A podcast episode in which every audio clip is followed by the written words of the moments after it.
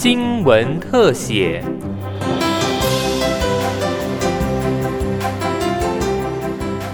欢迎收听今天的新闻特写，我是尤尤全。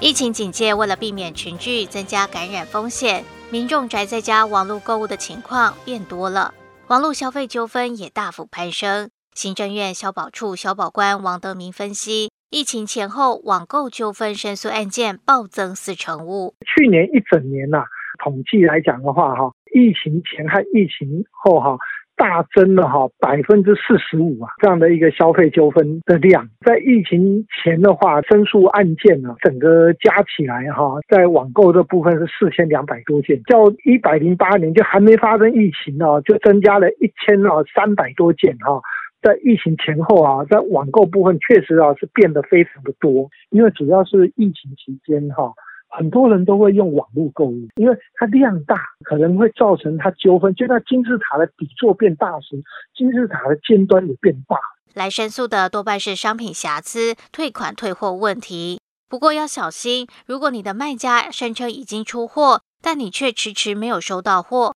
或者是你要求退款，卖家却一直拖延退款，都可能让单纯的消费纠纷瞬间变成了网购诈骗。怎么辨别自己是否碰上了诈骗呢？我们从他网络上哈，就看他写的内容哈，大概就知道哈，说这个是不是啊所谓的是被诈骗或者是消费纠纷。那原则上哈，如果说啊业者啊迟迟不理会，或者是啊你那个钱寄去以后再也没有联络东西寄来，像类似这种情况的话，可能是诈骗比较高的啊。那你钱寄去了，他目的达到了，他东西当然不会寄给你。那如果是啊消费纠纷的话，他一定是哈你钱寄去以后，或多或少会寄个东西来，即便是瑕疵品，他还是有个寄个东西来。可是那个东西不能离谱到哈，说你买 iPhone 手机，他送来一块砖头那样。网购消费和诈欺只有一线之隔，能不能找得到卖家，是辨别自己是否碰上诈欺的关键点。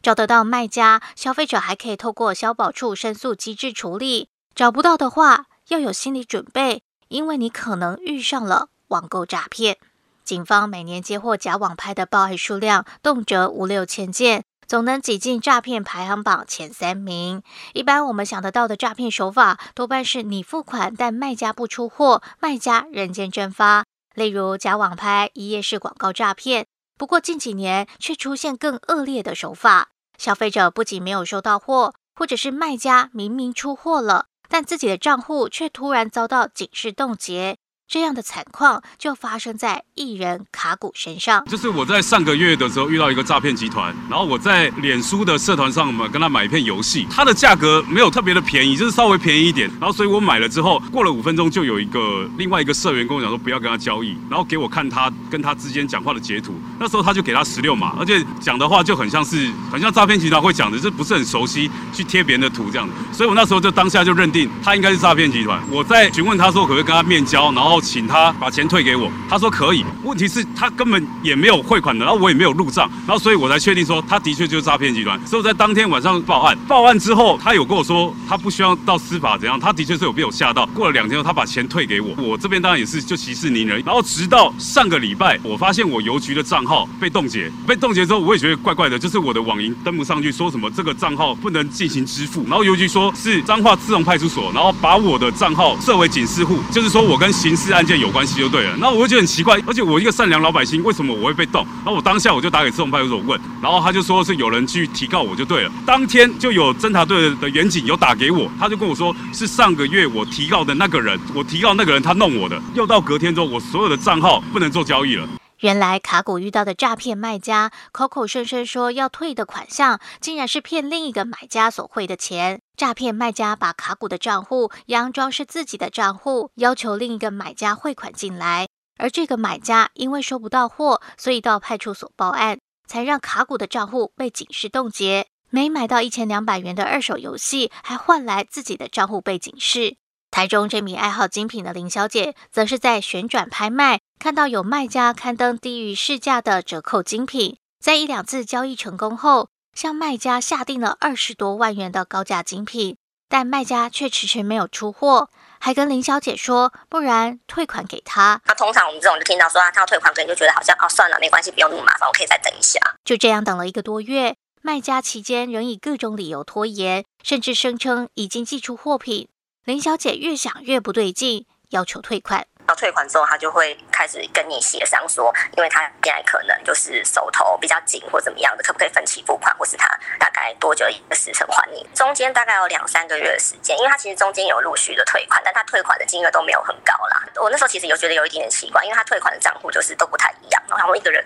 但也没有想太多。林小姐想说，反正陆续收到小额退款，也没有多做联想，以为消费纠纷到此为止。不料接下来却发生他一辈子也料想不到的事。我是股票交易的时候，然后发现那个款项就是没有办法进出的时候，然后他们请我去，就是我自己的账户那边想说什么问题的时候，然后我去问的时候才发现，哦，就是账户可能昨天就是被报案警示这样子。一开始一定会觉得很慌啊，因为你就等于是你账户整个被冻结，而且它不是你只有一个账户，你可能其他的银行所有的账就是完全就是被它会延伸性管制嘛，就是因为我后来去了解的，就所以变得完全就是要用一些 ATM 或什么网络转账完全都不行那样，那就变造成很多生活困扰。其实现在账户还是没有被劫。侦办网购诈骗案经验丰富的刑事局刑警陈正宪说：“卡古和林小姐碰上的不是网购纠纷，也不是一般的网购诈骗，而是更恶劣的第三方诈骗。他不止一开始我们可能是被骗钱骗货了，买空卖空那种只是骗钱骗货，这种是更恶劣的扒第二层皮。他让被害者又再度账户被警示冻结，造成他名下所有的财产钱都只能进到户头里面，可是他却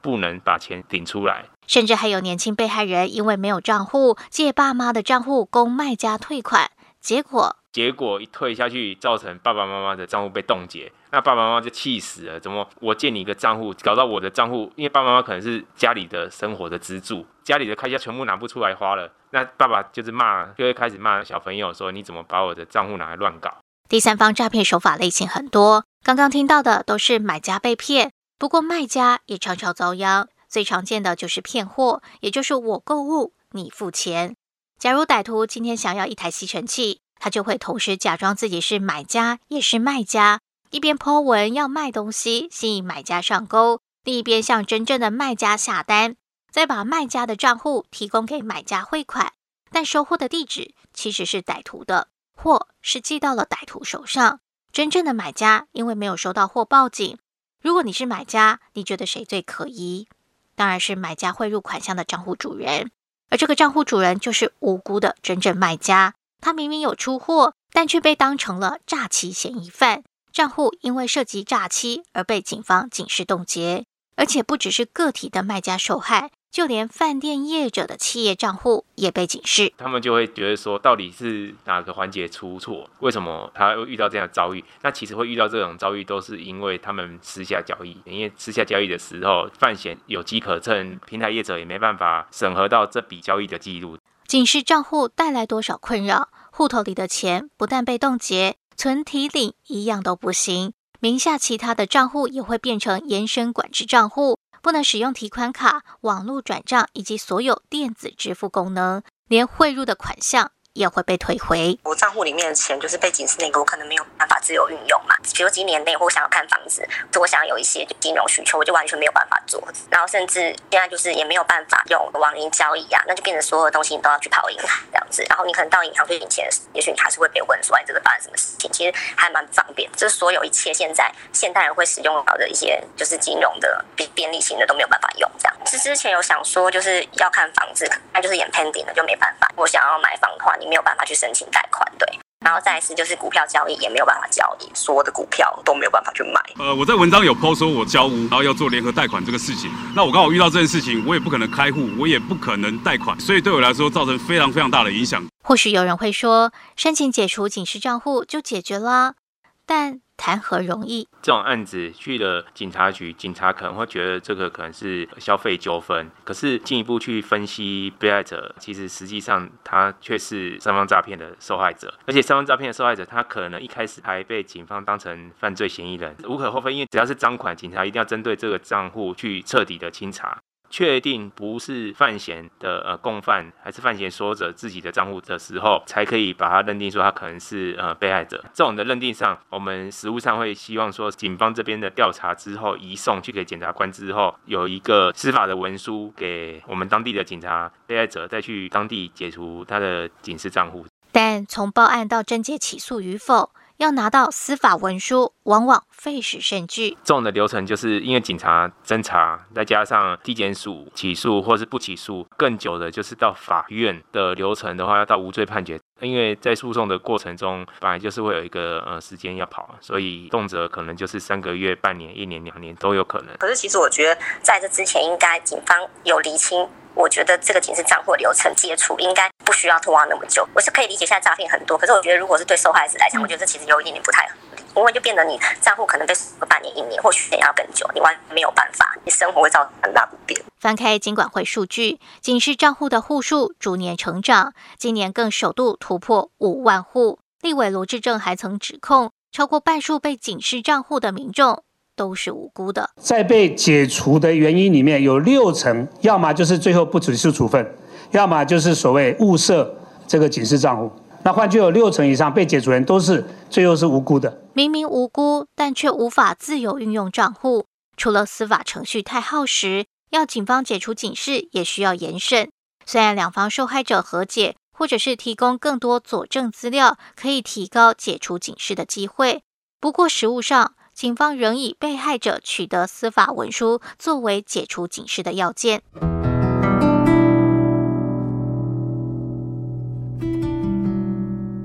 一次网购换来官司缠身。买卖双方都沦为被第三方歹徒利用的受害者，歹徒拿钱拿货就跑，留下一堆烂摊子。他们也搞不清楚自己明明只是买个东西、卖个东西，为什么就这样变成了诈骗嫌疑人？账户还被警示冻结，买房贷款这些人生大事全部卡住。有的受害者更可怜，连房贷都缴不出来。疫情期间，被害的网络卖家也因为这样，基本生活都成了问题，生计大受冲击。侦办多起类似案件的刑警陈正宪观察，三方诈骗手法其实有迹可循。啊，常常变换昵称的时候，你就要小心，他可能是犯罪者在躲避警方的查器跟制造查器断点。还有一种就是，如果今天汇钱还你的人是不同的账号，常常换不同的账号汇钱来给你，这时候你要小心，因为可能就不是贩卖东西的那个人的账号，可能是不同的被害人，这时候你也要小心。小保官王德明也教大家，网络消费时谨记几个原则，保护自己免于受骗。你第一个平台是卖方，他的评价怎么样？稍微了解。第二个哈，我强烈建议啊，要用第三方支付。第三方支付哈的好处啊，在我们国内啊，有些第三方支付哈，你要钱哦付了以后，由第三方给对方。他给对方啊，不是立即就把钱交给那卖家，他可能隔个七天啊，有的少的七天，多则十四天啊，他才给对方。最重要是你收到货之后，你要看一下这东西到底好坏。那如果说有问题的话，你可以跟第三方支付讲，这个东西有纠纷，叫他钱暂时不要去支付。所以说哈，可以哈使用第三方支付方式，减少一些纠纷。第二个。不要去为了贪有一些啊小便宜，那还是把握这些东西啊，是我要购买的我才购买，而不是因为其他的像什么折扣啊、什么赠品啊，或者是免运费这种东西去购买，后面可能会造成一些就第三个啊，也考虑一下跨境的这种网购啊，如果发生问题啊，解决起来呃困难是非常高的。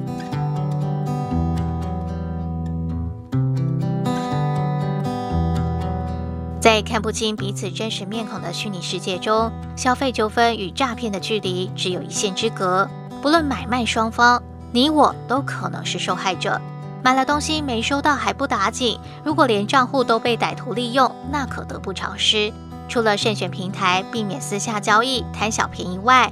王德命也提醒，交易过程中可以把你买的商品页面、对话以及汇款等记录截图。万一真的碰上消费纠纷，甚至是网购诈骗，保全证据才有机会挽救你的损失，洗刷你的清白。